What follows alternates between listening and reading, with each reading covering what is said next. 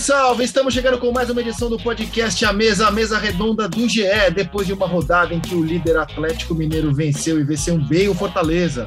E os times que perseguem o Atlético se enfrentaram em São Paulo com uma vitória acachapante do Flamengo.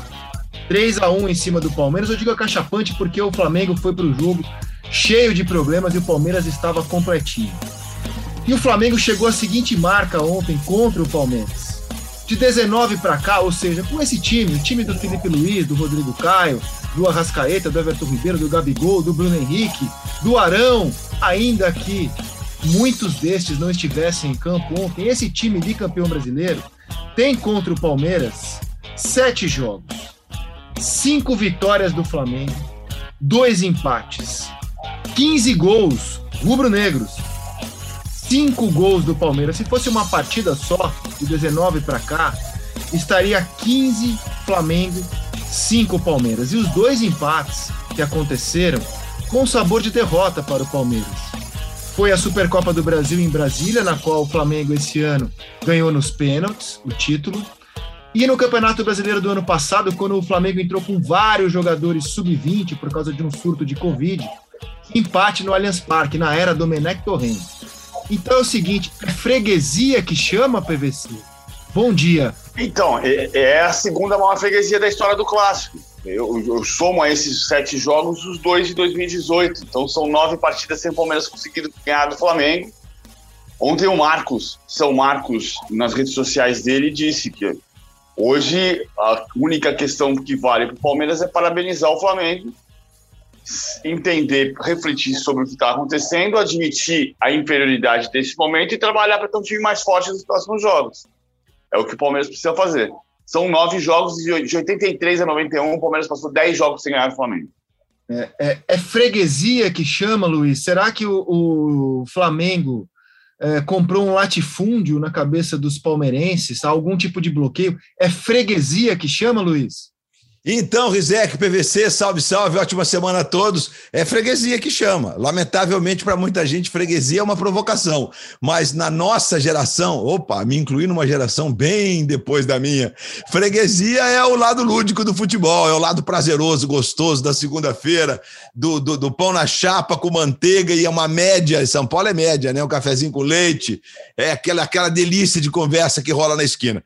Rizek, você sabe que eu, pensando a respeito, inclusive o discurso de ontem do Palmeiras, inclusive do técnico Abel Ferreira, ele foi um pouco diferente dos últimos 2 jogos, né? Onde houve muita reclamação, foi quase que um aceite, mas um aceite que passou pela questão que envolve o Jorge Jesus, né? Porque quando o Abel resgata, ele dizer das declarações do Renato sobre o Jorge Jesus, que se você tiver uma montanha de dinheiro e tiver o elenco que ele tem, me dê esse elenco.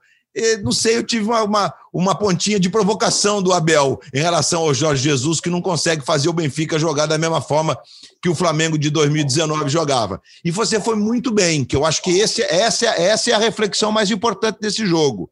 Porque do time que começou jogando, apenas 4 jogadores de 2019 estavam em campo. Né? O goleiro, o Arão, a Arrascaeta e o Everton Ribeiro. Os outros todos não estavam em 2019. Depois entrou o Vitinho, que estava em 2019, sem contar o moleque Ramon, que não havia ainda subido para o profissional, né? Continuava na base. Então, assim, claramente é um outro time. Como o Palmeiras se reinventou de 2015-16 para 2017-18 e continuou em 19, né, 20, com a conquista da Copa da Libertadores, que foi no ano passado, obviamente que o Palmeiras se reinventou e fez um novo time, né? Saiu daquela gastação do Alexandre para fazer um time diferente, inclusive com um novo técnico. Então, assim, o sintoma que fica claro é de que são 2 times que estão sempre na busca da remontagem, de qualificar o seu grupo de jogadores. E muitas vezes nós questionamos. Eu mesmo sou obrigado a dar o braço a torcer de, como disse o Jorge Jesus, o Michael era um jogador a ser lapidado, que ele poderia, em 2-3 anos, entregar muito. Tinha razão o Jorge Jesus, porque demorou um pouco, é verdade.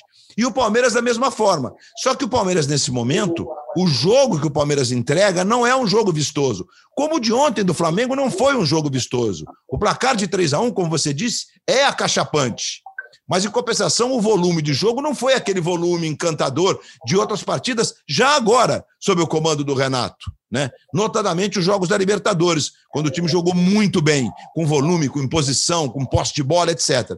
Então, são boas reflexões que esse jogo nos impõe, reflexões que a gente tem que juntar ao Galo, porque o Galo está imparável, é um Galo feliz. O Diego Costa brincando com o Júnior Alonso depois do gol, dando tapinha escondido, isso é um sintoma clássico de um vestiário que está saudável, que está prazeroso. E quem não estiver feliz, que contrate o nutrólogo Cristiano Ronaldo, porque o pessoal do Manchester, cuja camisa está sendo vestida pelo PVC, já disse que a dieta mudou.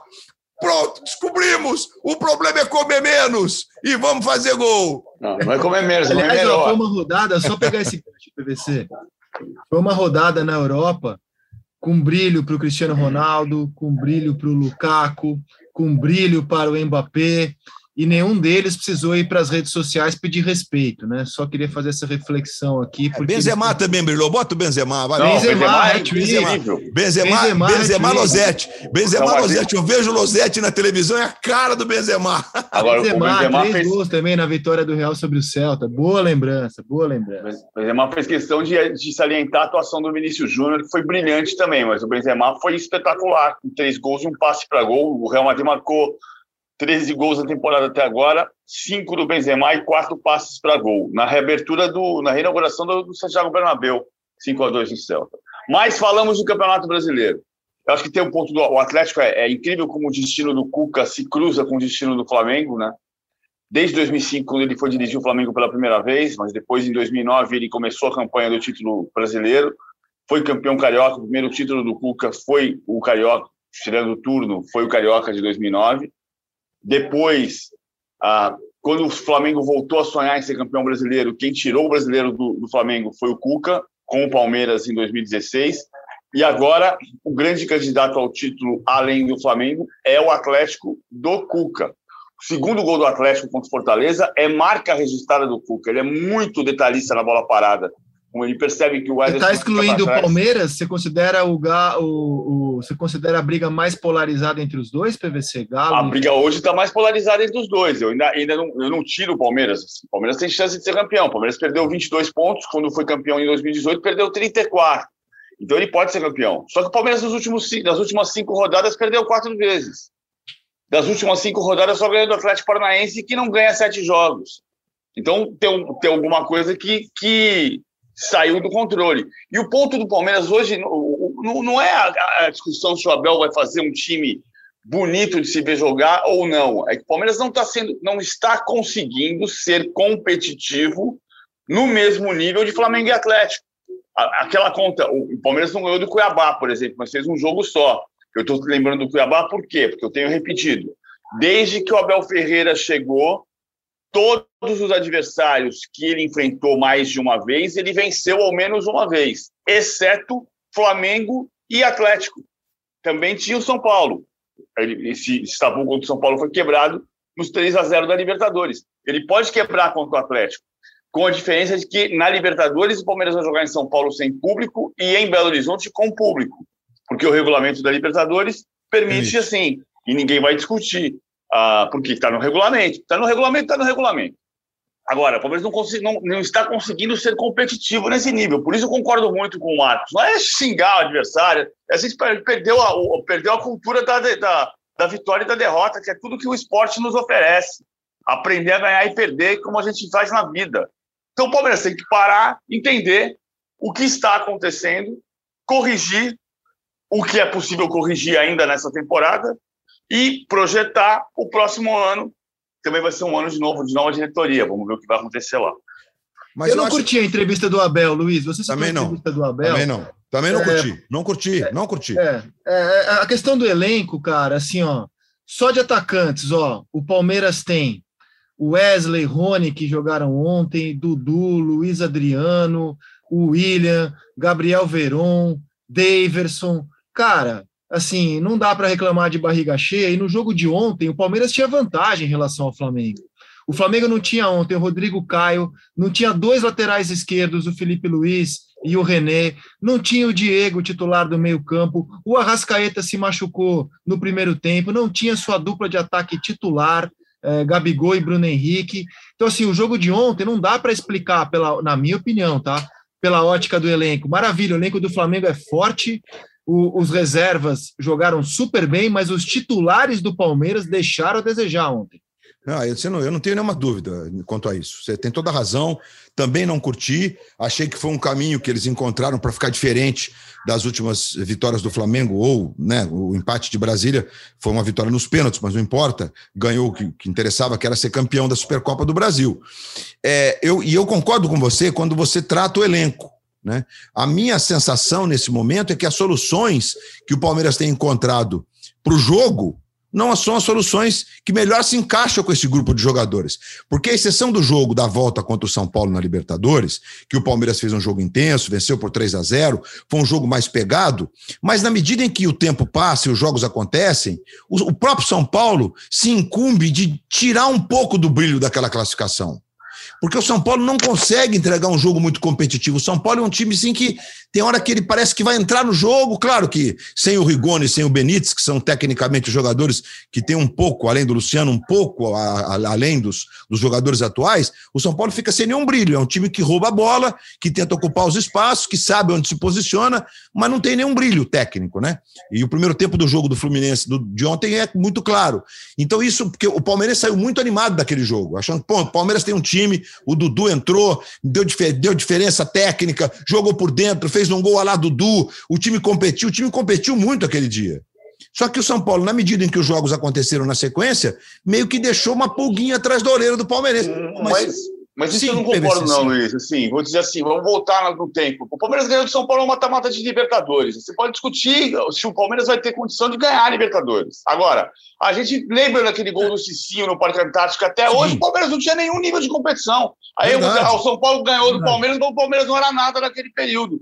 Então, ganhou, a gente tá na história do futebol, que era gol de espetacular. Eu não estou diminuindo a história, porque foi uma atuação espetacular do Palmeiras. E uma vitória contundente, você ganha por 3-0, né? Depois do primeiro jogo ter sido 1-1, com muito equilíbrio, é uma vitória contundente. E numa Libertadores, o time tá na semifinal da Libertadores. Isso é indiscutível. E, aliás, é um feito. Mas eu entendo o seu ponto. O Palmeiras ganhou aquele mata-mata de forma espetacular e não se manteve num nível espetacular, muito pelo contrário. Não, e acho que as atuações do São Paulo na sequência nos sugestionam a questionar se aquela atuação foi só por conta de uma grande atuação do Palmeiras ou também por conta desse São Paulo oscilante que nós temos. Porque o Flamengo pegou adversários mais fracos na Libertadores, mas se manteve num patamar muito alto, né? Então a gente fala, bom, o Flamengo amassou os times que amassou na Libertadores, mas ele se manteve num patamar altíssimo no Brasileiro.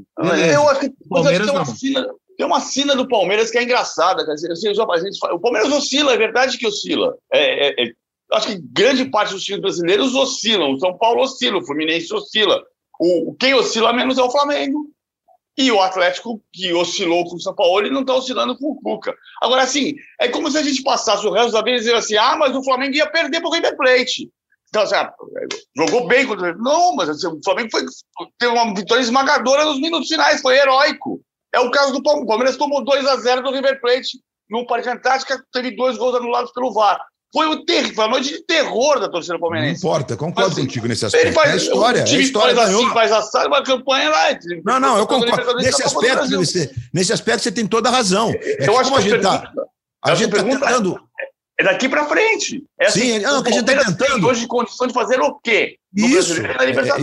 É nesse sentido o meu raciocínio, porque obviamente que do ponto de vista das competições de mata-mata, o Palmeiras está na semifinal da Libertadores, e o Palmeiras pode tirar o Atlético, não tenho dúvida disso. O Atlético é favorito? Certamente. Está jogando melhor. Mas o Palmeiras pode tirar 2 jogos. A gente não sabe o que pode acontecer, né? Tem uma grande atuação, tem um cara expulso, tem um cara que se machuca no começo do jogo. Isso sem dúvida.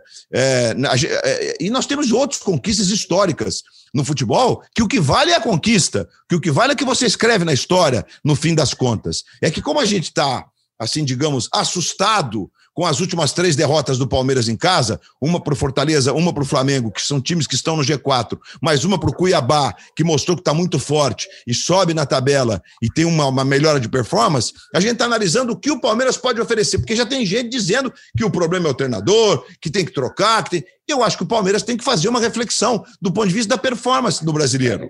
E, e nos jogos do mata-mata, dá para jogar competitivamente. É pensar aquele jogo. Porque a derrota para o Atlético, o Palmeiras poupou o time no brasileiro. E foi um jogo que teve um certo equilíbrio. Você vê como o futebol às vezes é maluco de você conseguir decifrar uma tendência. Porque eu acho que a nossa dificuldade aqui é tentar mostrar para o palmeirense se é possível com o que tem lá, do ponto de vista dos jogadores e do ponto de vista da comissão técnica, sob esse prisma, se o time vai jogar e vai entregar um jogo competitivo, como contra o São Paulo, como o jogo do River Plate lá na Argentina, no jogo de ida, porque o jogo não foi no Monumental, porque o jogo de volta foi terrível, né? Foi uma das piores atuações do Palmeiras, e por muito pouco o River não tirou o Palmeiras. E então, sabe o que tem em comum nesse jogo do River Plate em São Paulo e no de ontem? Cara, assim, para mim o Palmeiras começou bem o jogo, abriu o placar, com Wesley jogando bem. Vendo a partida, vendo a sua transmissão, eu falei, cara, o Palmeiras hoje vai atropelar o Flamengo. O time tá bem, saiu na frente, tá inteiro, treinou 12 dias.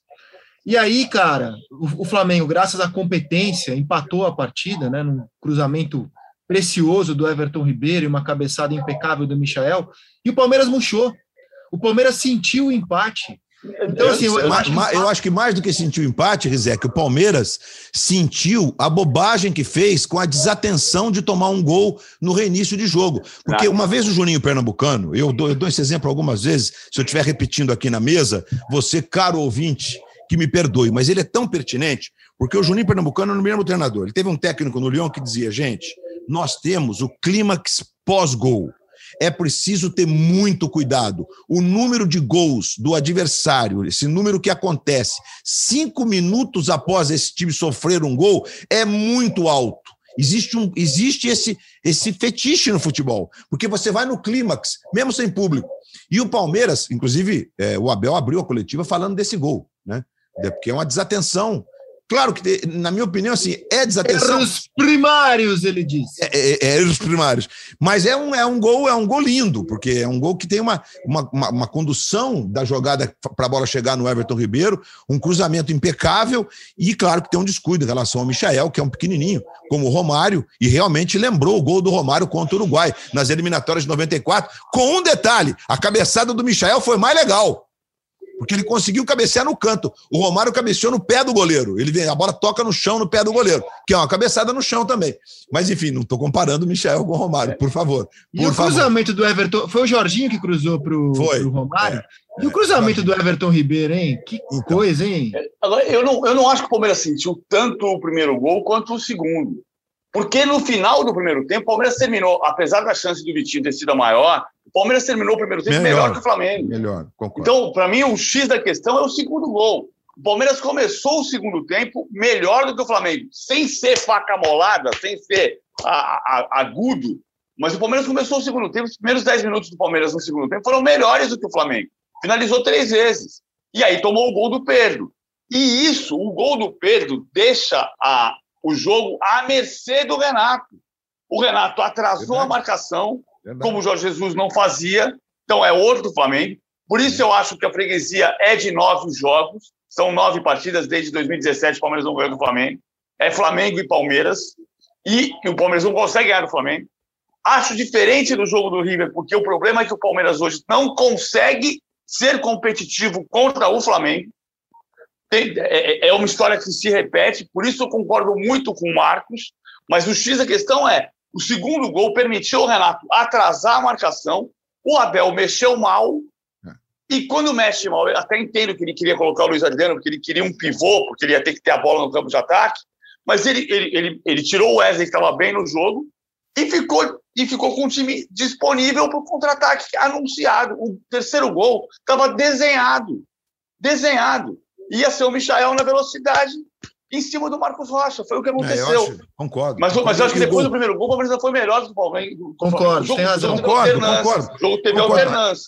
E sem dúvida que o gol do Pedro, né, que é um gol muito especial, porque é uma cabeçada de um jogador diferente, né, que é pelo tamanho, pelo marcado pelo Luan e pelo Gustavo Gomes. É impressionante, é um gol impressionante, realmente. Claro que é recurso que o Flamengo tem, né, que essa questão que está hoje povoando a discussão dos rubro-negros em relação à carreira do Pedro e ao Flamengo ter contratado o Pedro, porque muita gente acha que o Pedro fez a escolha errada, que no Flamengo ele vai ser banco do Gabigol, porque o Gabigol é uma instituição no Flamengo, né?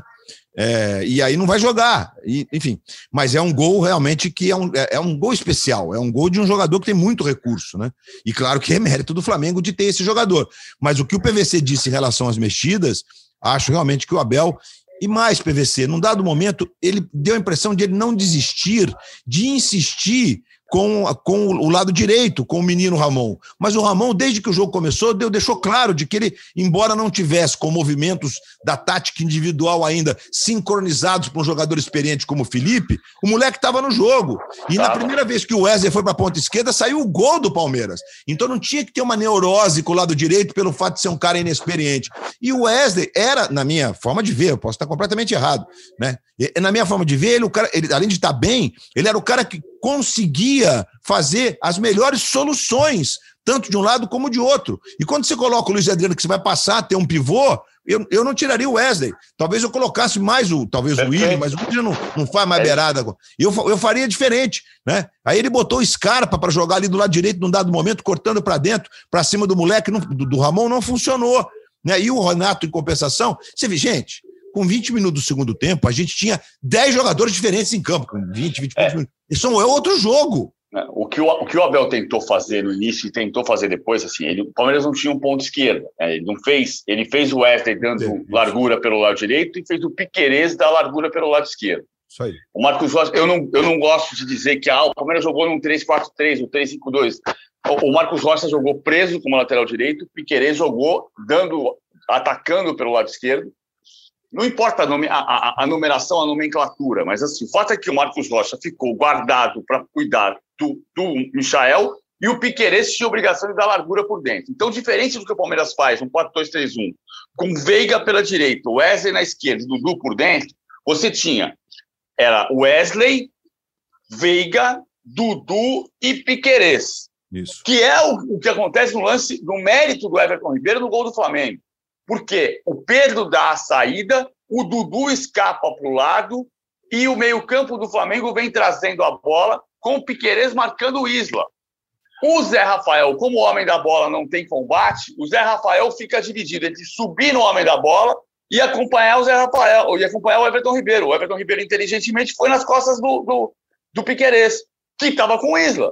Então aí ninguém acompanhou, porque como o homem da bola subiu, claro, o Zé Rafael tinha que dar o combate, tomar a bola, ou acompanhar o Everton Ribeiro. Ficou sem cobertura, o Everton Ribeiro inteligentíssimo fez o cruzamento para o Michael fazer o gol. Mérito absoluto do Flamengo. Mas era um pouco do que... Quem tinha que dar o combate na primeira bola ali era o Dudu, que o Dudu escapa para o lado e vai embora. Não lembro se é o Arão quem conduz a bola. O Dudu sai do jogo. Que é um problema que há muito tempo acontece. O Dudu não é para marcar, não é para marcar, mas alguém tem que acompanhar o homem da bola. Lógico. Não, o mais legal, né, Rizé, que a gente está conseguindo, num cenário, às vezes, de fim de semana, que a gente tem alguns jogos que, puxa, a gente não consegue ter nuances táticas, jogos decididos na inteligência de um cara, na inteligência de um treinador. A gente está conseguindo falar disso tudo aqui num jogo em que, claramente, a questão que envolve Palmeiras e Flamengo se sobrepõe, porque é impressionante mesmo essa série de imposição do Flamengo, mas você vê como... e é difícil tratar de encaixe de elencos, né? Porque são times diferentes nesses anos. Mas o ano passado, e a gente pode tratar esse ano também, no começo do ano, porque o campeonato terminou em 2021, o São Paulo teve uma imposição sobre esse Flamengo absurda. São Paulo fez 11-2 no Flamengo nos jogos que disputou, né? E o Flamengo com momentos de domínio, inclusive, né? No 4-1 do Maracanã. Eu queria chegar. Tem times... O Atlético Mineiro é uma equipe que tem levado vantagem sobre o Flamengo. Verdade. O São Paulo tem levado. Mas, assim, o Grêmio e o Palmeiras não têm conseguido enfrentar o Flamengo. Impressionante, cara. E quando você pensa na briga pelo título, o Atlético Mineiro vai ter o jogo da volta no Maracanã.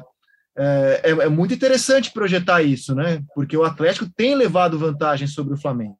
O Galo chegou a 42 pontos em 19 jogos, o Palmeiras 35 pontos em 19 jogos e o Flamengo 34 pontos em 17 jogos. Por pontos perdidos, ele está hoje a 2 pontos do Atlético Mineiro. E o campeonato foi se desenhando, né? Lá no começo a gente teve Atlético Paranaense na parte de cima, Fortaleza, Bragantino. Bragantino perdeu da Chape e perdeu merecidamente neste sábado, na primeira vitória da Chape. O campeonato vai se desenhando para esses três, com, nesse momento, 2 equipes dependendo apenas de suas forças, que são Flamengo e Atlético Mineiro, Luiz. Ah, não tem dúvida que eles estão, do ponto de vista do desempenho e do grupo de jogadores que eles formaram, né, Rizek? Eles estão realmente se configurando como os grandes candidatos ao lado do Palmeiras. Eu não vou descartar o Palmeiras, não. Eu acho que o Palmeiras tem de onde tirar. O Palmeiras tem de onde tirar no elenco, tem de onde tirar na comissão técnica. O Abel, por mais questionamentos que a gente faça a determinados jogos, a determinadas posições, ele é um técnico que é enlouquecido, ele é efervescente. Ele está o tempo inteiro buscando soluções e a comissão técnica toda trabalha muito, né?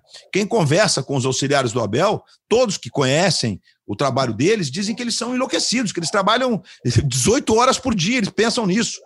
Então, assim, e o Palmeiras tem de onde tirar, porque é um clube que funciona e tal. Aí você está descartando o Fortaleza, o Bragantino? De título eu estou, sim. Eu acho que o Fortaleza é um candidato em potencial a buscar, desta vez, uma vaga na Libertadores, que é o maior sonho de consumo do Fortaleza. Que seria o coroamento de um crescimento que veio daqueles 8 anos que chegava no mata-mata da Série C e favorito não subia, né? Com desclassificações inacreditáveis, né? Inacreditáveis.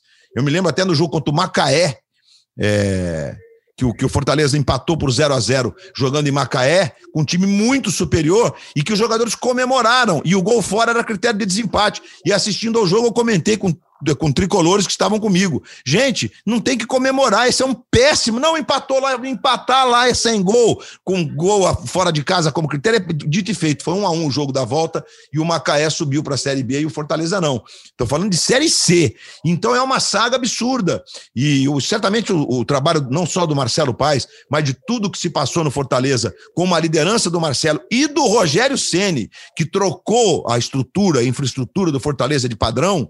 O Fortaleza passou a frequentar um nível alto, coloca o Fortaleza ali, que é o que acontece com o Bragantino, claramente, né? E o Bragantino vem aí, mais futuramente, estádio novo, centro de treinamento novo. Então, assim, é uma nova realidade que se configura, mas nesse momento os três da frente são realmente os que são os candidatos diretos ao título e dificilmente vai acontecer alguma coisa.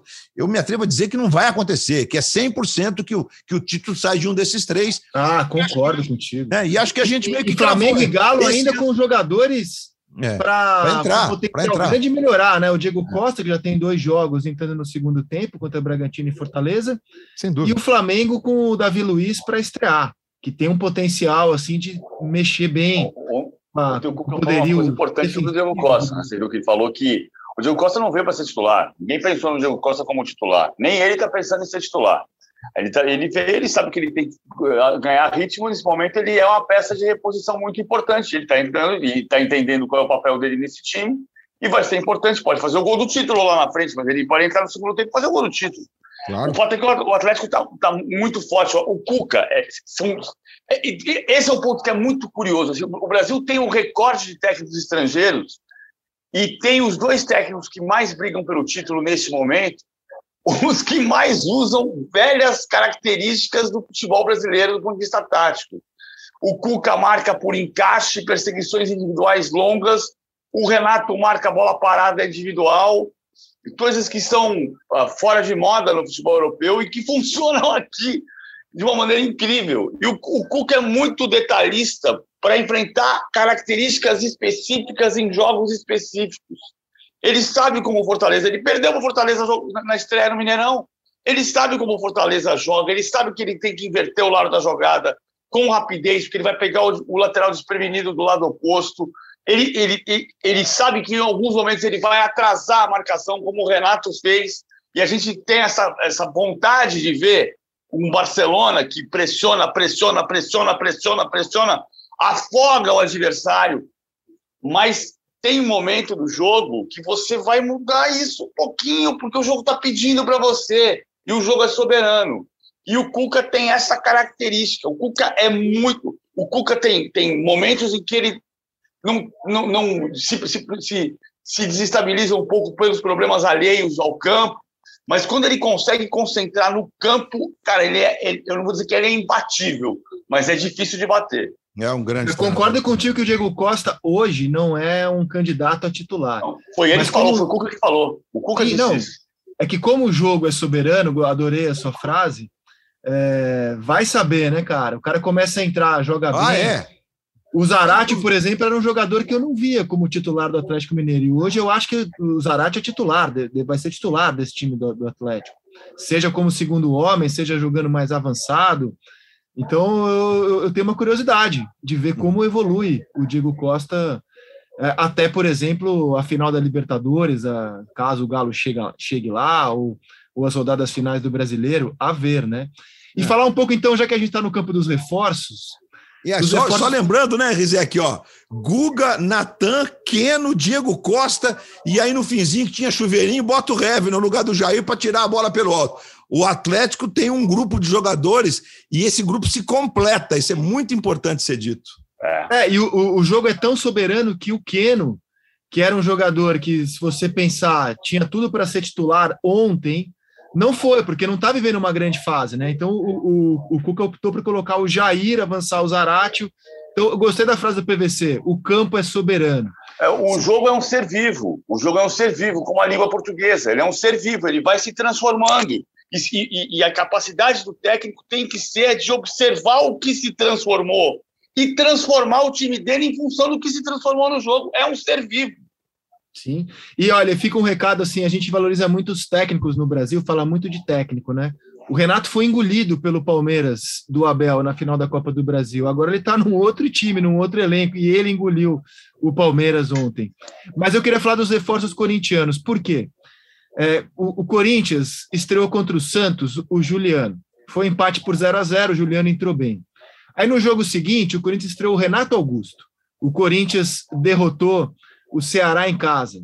Depois o Corinthians derrotou o Atlético Paranaense fora por 1-0, num jogo em que o Cássio fez muita diferença, e derrotou o Grêmio num jogo horroroso, 1-0, o gol do Jô. Opa! Engatou uma sequência ali, né? Você fala, caramba, o Corinthians agora vai, hein? Aí estreou o Roger Guedes, empatou em casa contra o Juventude, e ontem Roger Guedes, de novo titular, o Corinthians faria a estreia do William, não fez por questões sanitárias, e empatou com o Atlético Goianiense. Qual é o Corinthians? É o time que empata com o Juventude e com o Atlético Goianiense, ou é aquele que deu tanta esperança emendando 3 vitórias seguidas? Eu acho que pesa, eu acho que o caminho do Corinthians é o meio termo, acho que o time do Corinthians, na sua plenitude, é só para o ano que vem, porque em algum momento isso pesa. O fato de que Roger Guedes não atuava havia 9 meses, Renato Augusto não atuava havia 8 meses, Juliano não atuava havia 5 meses, eu acho que, realmente, assim, esse time é um time para o ano que vem e eu não consigo ver ainda, nesse Campeonato Brasileiro, o Corinthians encantando. Acho que o Corinthians vai oscilar bastante, Luiz. Ontem o Gil não foi para o Jô também não, o Renato Augusto não sequer ficou no banco.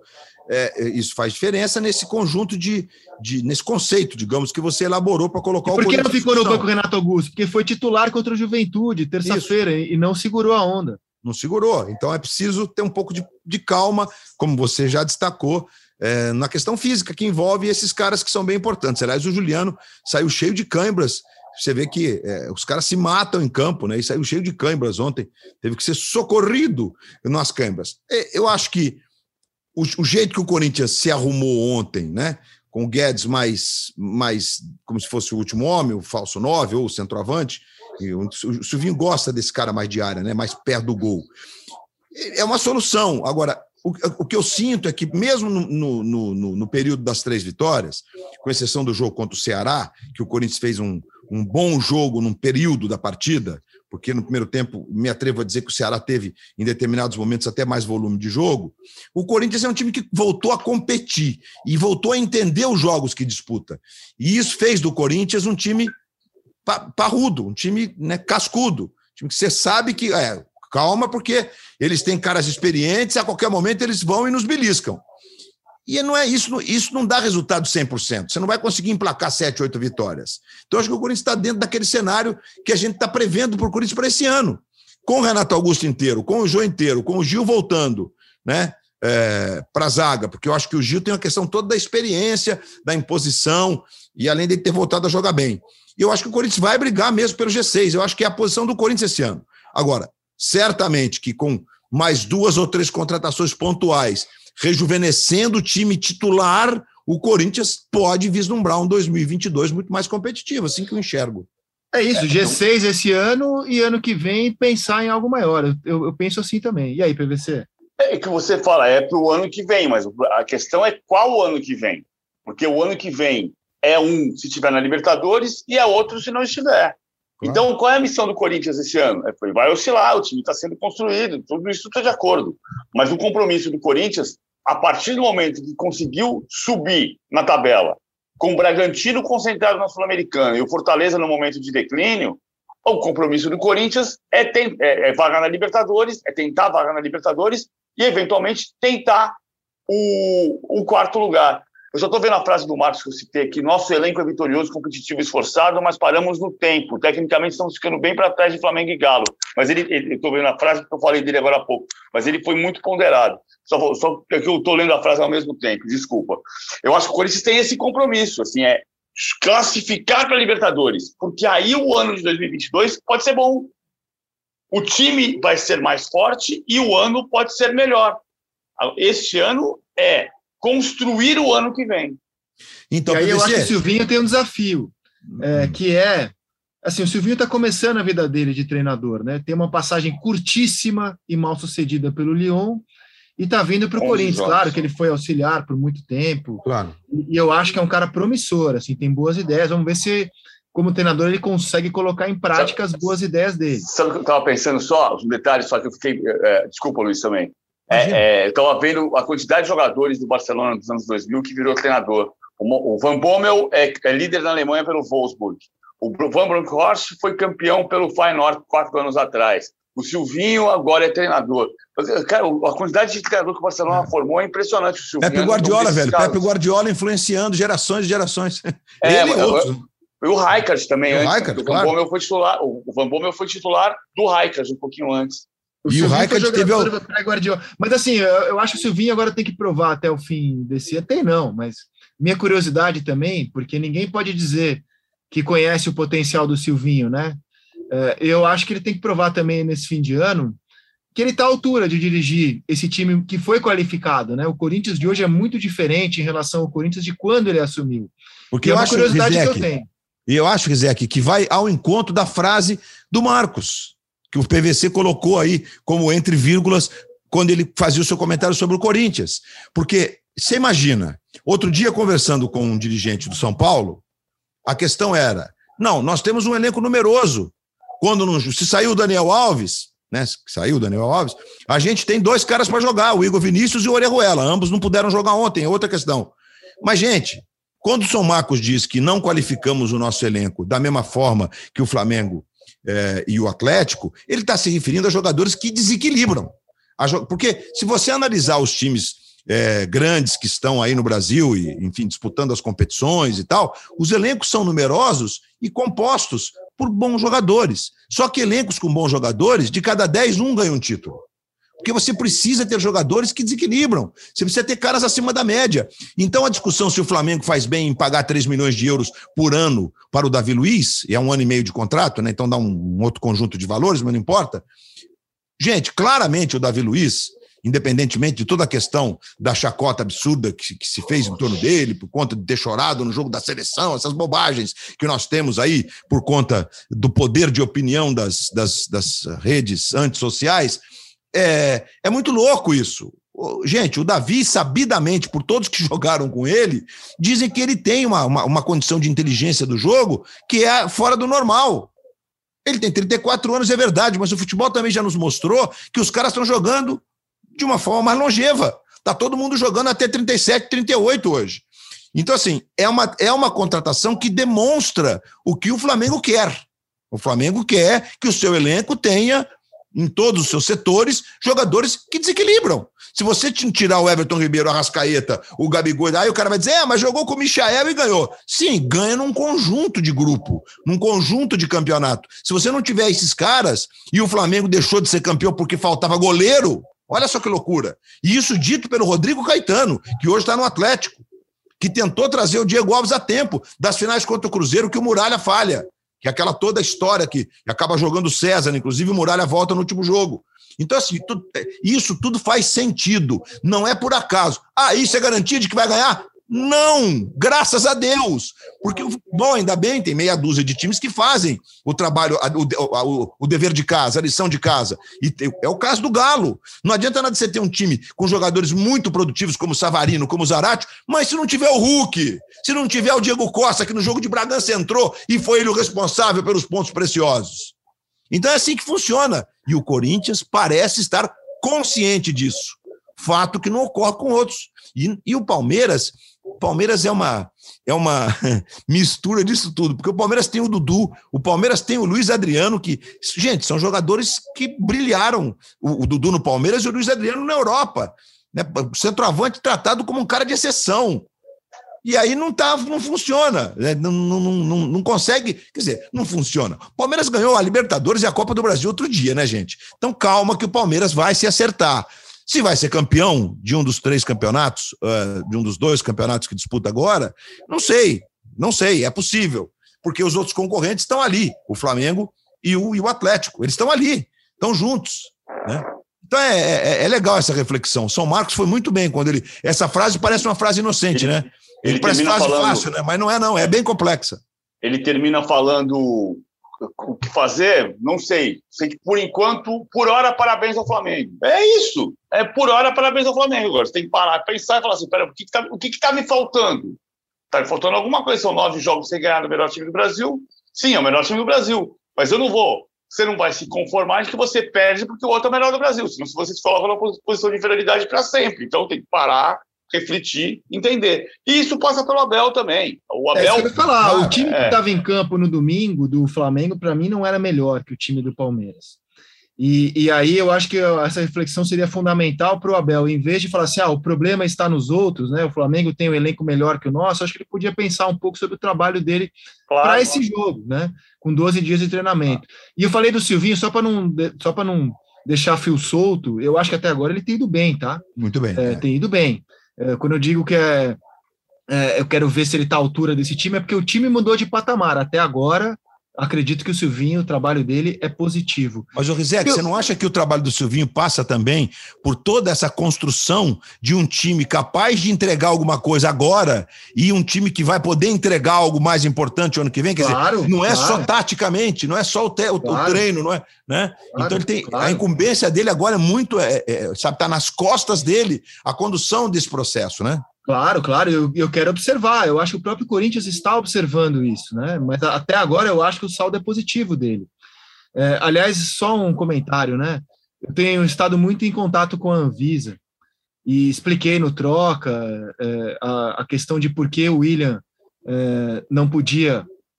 não é estar em campo, né? O William deveria estar em quarentena. Então, assim, ele descumpriu a quarentena, quando ele entrou no Brasil, ele assina um termo de compromisso de que ele vai fazer 14 dias de quarentena, ele treinou, ele se apresentou, aliás, ele foi direto do aeroporto para o clube, inclusive, assinar o contrato. E a Anvisa fez uma nota na qual parabeniza o Corinthians por não ter escalado o William ontem. Ora. A escalação do William era um detalhe, gente. É, lógico. Cumpriu a quarentena. Né? Assim, achei esse episódio um tanto curioso. A portaria, como vocês colocaram no Troca de sábado, ela dá uma dubiedade mesmo no sentido do cidadão brasileiro, mas eu não sei se há diferença de quem está fazendo o controle alfandegário da Polícia Federal na chegada dos passageiros. Mas eu conversei com 2 amigos próximos, um deles eu posso citar, porque eu conversei com ele e disse que vou te citar lá, porque o filho do Renato Marcília, que foi nosso comentarista de arbitragem, foi árbitro, etc., árbitro de basquete, inclusive, apitou final dos Jogos Pan-Americanos, pouca gente se lembra disso, né? Naquele time americano que tinha a Isaiah Thomas, etc. e tal. O filho dele viveu na Inglaterra um tempo, 4 ou 5 anos, e voltou com a mulher para o Brasil, para viver no Brasil. No desembarque, ele foi orientado a fazer quarentena. Sim. Aí, no meio dessa discussão, o Marcelo falou, mas o meu filho está fazendo quarentena, porque ele foi orientado pela Polícia Federal que ele tem que fazer quarentena. Entendeu? E aí, um outro amigo que chegou de viagem, aí não vindo da Inglaterra, mas vindo da Europa. Porque quando você está vindo da Europa, tudo bem, o cara pode ter olhado lá a fichinha, né, que não preencheu o Reino Unido.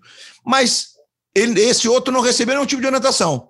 O cara pegou o passaporte, olhou o passaporte, devolveu o passaporte, jogou a fichinha do lado e vida que segue, porque o voo não era um voo vindo da Inglaterra. Então isso tudo causou uma dubiedade nessa interpretação, né? Mas agora, com essa questão do William e do Andrés Pereira, acho que a Anvisa está deixando claro de que a interpretação dela é quem vem do Reino Unido mais Irlanda e África do Sul e Índia tem que fazer quarentena, seja brasileiro ou não. Eu continuo lendo diferente. O texto fala, as restrições de que trata esta portaria não se aplicam a brasileiro nato ou naturalizado. Perfeito, então, assim, é o que eu leio também. Tem um erro de comunicação, um erro de comunicação fundamental que o Rizek falou aqui. Cara, quantas pessoas chegam do Reino Unido? A portaria, é importante dizer que essa portaria é do dia 23 de junho. Então, antes, tinha outra legislação. De 23 de junho para cá, vale ela. Agora, ela está escrita de um jeito, a Anvisa está dizendo que interpreta de um jeito, eu vou discutir o que a Anvisa quer fazer. Agora, eu discuto o seguinte, se passaram 4 jogadores argentinos, se passaram 2 jogadores brasileiros, quantas pessoas entraram no Brasil e não fizeram quarentena? Quantos voos por dia tem do Reino Unido para cá? Quantas pessoas entraram no Brasil nessas últimas 3 semanas, meu Deus? E fechando a rodada do domingo, o Fluminense derrotou o São Paulo no Maracanã, Luiz. Bom, o primeiro tempo não vou considerar, né? Foi um jogo... Por quê? Porque foi muito ruim. Foi horroroso. Horroroso. Teve uma finalização do Fluminense e nenhuma do São Paulo, só como retrato de um jogo de desarme, de jogadores que correm, né? Lamentavelmente, essa é uma realidade. Com o gol casual do Nino no segundo tempo, né, aquele gol que a bola vem, meio bate aqui, bate ali e tal, sai o gol, o jogo melhora um pouco, o São Paulo tem que ousar mais um pouco, e certamente ficou, na minha opinião, muito claro de que, por mais que o São Paulo esteja pensando na classificação contra o Fortaleza, o São Paulo corre risco de rebaixamento. Gente, não importa se é São Paulo, se é Cuiabá, se é América... Não, se é Grêmio, não importa. Se você está próximo da zona do rebaixamento e o São Paulo tem 22 pontos e o América tem 21, abrindo a zona do rebaixamento, você corre risco de rebaixar. Estamos no retorno. Então o São Paulo não pode abrir mão de ter Rigoni, de ter Benítez por mais tempo em campo. O time perde totalmente, o time fica completamente acéfalo de criatividade. Bola não chega, bola não vai. Agora com a contratação do Caleri... vai ser titular, obviamente, mesmo que jogue mal ele vai ser titular, porque certamente o Pablo não deu certo no São Paulo. O Luciano dá um ganho na questão ofensiva, e isso para o São Paulo melhorou, obviamente, com a recuperação do Luciano, que ele não se machuque mais. E o Fluminense, eu acho que o Fluminense, Rizek, ele tem um jeito de jogar dentro dos seus limites, que é bem importante de ser destacado. O Fluminense não perde o foco de que, se ele quiser se impor, como ele tentou fazer no jogo da Libertadores do Maracanã, ele não vai se dar bem. Então o Fluminense espera o momento certo e joga de acordo com suas valências, porque o segundo gol do Fluminense, obviamente que ele sai, porque o Fred é um centroavante que é ícone e não cone, como cravou o PVC com toda a razão, porque o domínio e o passe para o Luiz Henrique, eu até... os colegas ontem destacaram que quem apostou corrida com o Luiz Henrique foi o Miranda, e o Miranda tem 17 anos mais. Eu não sei, PVC, se é a questão... O Léo. Né? Acho que foi mais o Léo até do que o... Não, ele não apostou corrida. Os colegas também... Eu destaquei isso no Troca. Não que ele tenha apostado corrida, mas ele saiu correndo atrás do Rigoni. Foi. E aí é óbvio que ele vai perder de longe. Mas o Luiz Henrique é muito veloz na arrancada. Não, desculpa, Luiz Henrique. O Luiz Henrique é muito veloz. Talvez o Luiz Henrique, com qualquer zagueiro muito veloz, ele também ganhasse aquela jogada, né? E o São Paulo ainda teve a cobertura. O Bruno percebe que não vai dar para o Miranda e chega na cobertura. Então, Então, assim, é muito mérito do Luiz Henrique, mas é mérito do Fred, porque é um passe no ponto futuro, é lindo. O domínio, o giro, o passe. E o Fred estava pedindo para o Luiz Henrique e para o Caio esse tipo de movimentação desde que o jogo começou. Então, esse é o Fluminense, que com o Fred inteiro, já não joga na próxima porque tomou o terceiro cartão amarelo, né? Com a volta do Bielzinho, com o Luiz Henrique, com o Caio Paulista, com o Martinelli voltando, com o Iago e o André, que o André é um achado no bom sentido, porque um menino que entra e dá essa garantia de jogo não é fácil, não é para qualquer um. Por isso que o apelido dele é velho, porque parece um veterano jogando, né? E certamente que com o Nino o time ganha muito na defesa. No período que ele teve na seleção, o time perdeu muito nessa questão, porque o Nino tem todo o lado da velocidade, embora tenha feito o pênalti, talvez devesse ser expulso, que é outra discussão, enfim, o jogo talvez mudasse. Para mim, deveria ter sido expulso. É verdade. Ele faz eu acho também, mas depois a própria Fernanda Colombo veio dizer que a dupla punição, a mudança de... Ah, porque ela entende que ela entende que o Nino tentou disputar a bola. Eu não acho. Eu acho que o Nino foi só para fazer a falta, não foi na bola coisa nenhuma. Também acho que ele só foi para evitar que ele fizesse o gol. Ele meio que estava trocando o gol pela expulsão ali, mas, enfim, o jogo teve esses bons sintomas no segundo tempo, e certamente que com o Rigoni protagonizou as 3, 4 jogadas de ataque que tiveram essas jogadas alguma lucidez do São Paulo, e o Fluminense dentro do seu projeto de time, que é um time que pode ser esse time consistente como foi o ano passado na chegada, que lhe valeu uma vaga na Libertadores. É isso, eu acho que esse jogo retrata bem as duas situações. Agora o São Paulo está muito claro de que precisa de jogadores para o ano que vem, isso, de exceção, jogadores que resolvam a parada, porque contratar mais, mas não vai resolver. Não deixem uma dívida de 18 milhões no clube. Isso é uma situação inacreditável, né? Daniel Alves. Eu só acho do jogo de ontem, eu concordo com quase tudo que você falou, era um jogo confronto direto, né? Porque 3 pontos separavam. Sim, o São Paulo tivesse ganho, alcançava o Fluminense. Exato. Eu só acho que acrescentaria um ponto só. O Marcos Felipe é um goleiro de 8 ou 80, né? Quando ele está no 8, o Fluminense é eliminado da Libertadores. Quando ele está no 80, ele garante a vitória. Ontem eu acho que ele fez 2 defesas muito importantes também, que impediram o empate do São Paulo no segundo tempo. Se o São Paulo tivesse empatado, não teria sido nenhum absurdo ontem no Maracanã. Quem sou eu para dar cornetar o Vitor Bueno? Mas aquela jogada ali, o chute forte em cima do goleiro não é a solução adequada para um atacante do nível dele, né? Um cara que atingiu o nível que ele atingiu no Santos, depois sendo negociado para jogar fora do Brasil. Ali claramente é uma jogada que o cara ele vai chutar no canto, como fez o Michael no jogo do Palmeiras, por exemplo, cortou para dentro e bateu no contrapé, inclusive, do goleiro. Então assim, dá para resolver a parada ali, né? Claro que tem mérito do goleiro, e como você disse, o Marcos Felipe, ele foi ontem 80, ele jogou, ele fez 3 defesas, mas 2 delas excepcionais, como o Volpi, que falhou no gol do Luiz Henrique. O Volpi falhou no gol do Luiz Henrique, né? Ele deu o canto pro cara, achando que iria bater cruzado, e o chute não saiu tão forte, mas em compensação ele pegou uma bola do Fred que é difícil de ser defendida, que teria também decidido o jogo. Então o segundo tempo teve jogo e a gente conseguiu falar dele aqui. Fala, PVC. 2 observações só sobre isso, sobre esse jogo. Uma é o que o Marcão tem que o Roger não tem. O Marcão não queria virar técnico, mas ele tá virando. O Fluminense tá brigando por Libertadores. E a segunda observação, cara, a parte você poder discutir, a gente vai discutir a regra do futebol, igual vai olhar a portaria 655 da Anvisa. Mas, assim, por mais que você entre num jogo com um livrinho de regra, o árbitro não pode ter a arrogância de virar para o Luciano e dizer assim, vai ler a regra. O que é isso? Onde é que ele está? Ele tem que explicar o que ele marcou ou não explicar. Ele se comunica ou não se comunica. Ele não pode virar para o jogador de futebol e dizer assim, vai ler a regra. Que coisa é essa? E, para mim, era para expulsar o Nino. O Luciano só não fez o gol porque o Nino foi no corpo do Luciano sem disputar a bola. Por trás, exatamente, inclusive, como o Zé Rafael fez contra o William Arão, só que no meio do campo o Zé Rafael foi expulso. E na pequena área o Nino não foi. Não, mas eu acho que, assim, é parecido mesmo o lance, mas o caso do Zé Rafael é um caso claro de que é quase uma agressão, ele vai para atingir o jogo. O Nino dá um trançapé, meio que empurra, e o Jefferson Pereira de Moraes, que era o juiz do jogo, foi lá no VAR, né? Vou no VAR, olhou um tempão, né? E quem diria que o São Paulo ia ser prejudicado pela arbitragem do Casimiro, que foi jogador do São Paulo?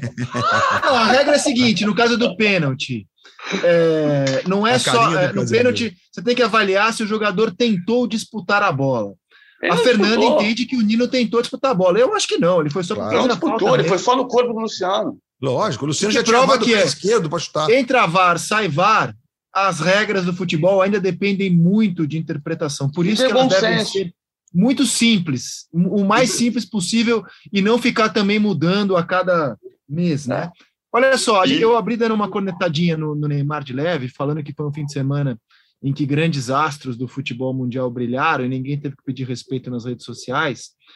E eu estou vendo agora que o Neymar respondeu a um post da Patrícia Pilar. Patrícia Pilar, grande atriz brasileira, deu uma cornetada no Neymar. Até acho que é uma cornetada indevida, não concordo com a querida Patrícia.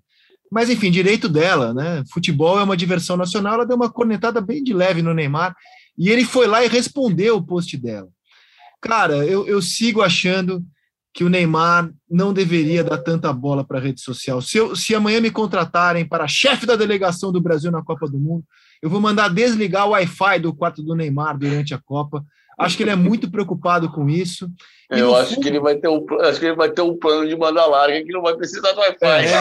Eu vou colocar um bloqueador de internet. Então. Um bloqueador de internet no quarto do Neymar, porque, cara, sinceramente, o ser humano fica louco, ainda mais um cara do tamanho dele, se ele for se preocupar com tudo que falam dele na rede social, ele vai ficar louco assim. Respondendo o post da Patrícia Pilar, vai ficar louco. E, no fundo, eu acho que assim, tudo que o Neymar quer é ser amado, assim como o Djokovic, o tenista mais vitorioso de todos os tempos, ele fica louco, ele não entende, porque muita gente torce contra o Djokovic. Os caras têm um sucesso absurdo, claro que o Djokovic... Mas ele nunca foi tão apoiado quanto ontem na final do US Open. Foi impressionante. As pessoas queriam assistir a história diante de seus olhos, obviamente, né? Mas os deuses dos estádios de futebol, do tênis, do basquete, seja qual arena for, eles parece que punem o Djokovic, porque a perda da medalha de ouro e o não fechamento do Grand Slam ontem é algo assim, levar o australiano, o Rover, para entregar talvez o troféu, se ele estabelecesse o fechamento do Slam, né, vencendo os 4 torneios no mesmo ano, realmente impressionante. E o Danil Medvedev não deu a menor chance. Ele fez um jogo simplesmente espetacular, um triplo 6-4, daquele que, eu vou falar para você, de tirar o fôlego. E na Olimpíada não preciso nem dizer, né? Alguma coisa tinha, porque já pensou, se ele tivesse ganho os Jogos Olímpicos, além de ser campeão olímpico, ele podia fechar o Golden Slam, se ele tivesse vencido ontem. Que só Steph Graf. Só Steph Graf, incrível. Rod Laver é o último tenista masculino a fazer, né, o Grand Slam em 69, ele fez em 62 e 69. 62 e Rod Laver. Cara, dá nome à arena principal do Aberto da Austrália. Assim, ó, o Djokovic perdeu na Olimpíada para o Zverev, a quem ele bateu num jogo de 5 sets agora na semifinal de Wimbledon. A nova geração está chegando. E aí o Zverev mostrou que joga, tem encaixe com ele, né? O Zverev teve chance de ganhar o jogo, viu? Tem, porque o Zverev, ele pressiona o Djokovic, ele faz um negócio que pouca gente consegue fazer, e o Nadal fazia nos bons tempos, vamos ver como vai voltar o Nadal agora, que é pressionar o Djokovic.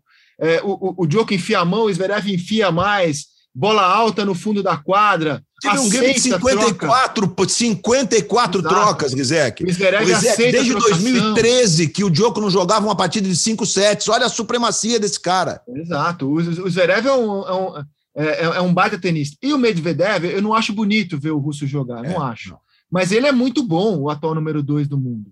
Eu não tenho nenhuma dúvida de quando passar o Reinaldo do Djokovic, do Nadal... o Medvedev é o grande candidato a ser número 1 do mundo, porque ele é uma geladeira, né? Impressionante. E a terceira final de Grand Slam que ele disputou, agora vencendo o seu primeiro. É um baita tenista. Agora, o Djokovic, cara, tem possibilidade de vencer muito ainda nos próximos 2 anos, só que a nova geração está chegando. E eu não esperava uma vitória do Medvedev, porque o Medvedev não tinha enfrentado nenhum top 10.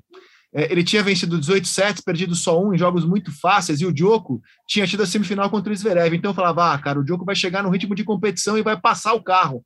Mas não, cara, o russo que passou o carro, triplo 6-4. Que maravilha que é o tempo. Maravilha, maravilha. É, que hoje o Seleção Sport TV é mais cedo, então encurtamos um pouquinho o nosso podcast, porque a gente tem assunto para falar, viu? Foi um fim de semana em que, além do futebol, ele foi bem intenso, bem legal, sem contar que o tal do halo salvou a vida do Lewis Hamilton na Fórmula 1. Enfim, um monte de assuntos legais, mas o tênis foi demais nesse fim de semana, com a Emma saindo de 150, posição 150 para ser campeã do US Open. É realmente, o esporte escreve cada história, né, Rizé? Que nos fazem a cada segunda-feira, a cada início de semana ter tanto assunto que a gente passa a semana falando neles. Maravilha. E, cara, assim, Neymar... Cara, relaxa, não comentar em rede social, meu velho, relaxa. Não precisa. E outra coisa, não tá todo mundo contra você, Neymar, pelo amor de Deus, não é isso. O Neymar respondeu até um post meu, cara, com toda a minha insignificância, relaxa, meu velho. E aqui está te dando um recado, alguém que também peca muito nas redes sociais, respondendo coisas que não deveria responder. Não faça isso, Neymar. Seja feliz e esqueça o celular. Joga Champions que começa nessa terça-feira. Oi? Joga Champions que começa nessa terça. Isso, pronto. E desliga o celular. É, mas também não vem com essa historinha de ganhar jogo e fazer gol bonito, que ele faz sempre, né? É resposta para todo mundo, que não é todo mundo, Neymar. É isso que eu queria deixar esse recado. Não é todo mundo. É só uma discussão, porque todo mundo espera você brilhando. No fundo, as pessoas torcem para você arrebentar o tempo inteiro. É só isso, porque todo mundo percebe o tamanho do teu potencial. Sei que, enfim, também como você também me considero insignificante nesse aspecto, né? Mas é só de quem está há 40 e tantos anos fazendo isso. Você tem tanto potencial, vai lá, joga a tua bola, desfrute de quem você é. Agora, se o tempo passar e você olhar para trás e falar, nossa, eu podia ter feito mais, essa dor é uma dor terrível. É melhor não senti-la, é melhor fazer agora que dá tempo.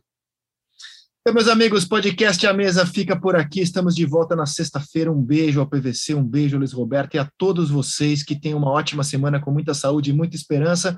E até sexta. Tchau!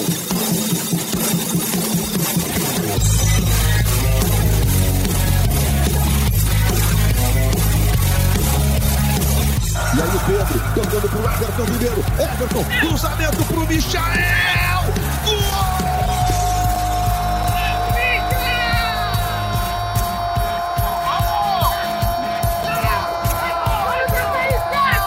Everton Ribeiro perfeito, com o pé direito que não era tão bom quanto o esquerdo, botou uma bola açucarada! Michael com estilo. Tocou pro Hulk, vai pra cima, deixou dois pra trás, jogou pra área, Vargas dominou pra bater de direita, Zaratio!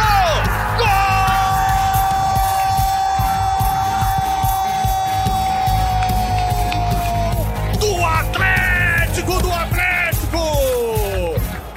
É do Galo no Castelão! Fred, que domínio do Fred, hein? São 3 contra 3. Lançamento para a velocidade do Luiz Henrique. Ganhou do Miranda. Luiz Henrique entrou na área, bateu pro gol. Gol! É do Fluminense!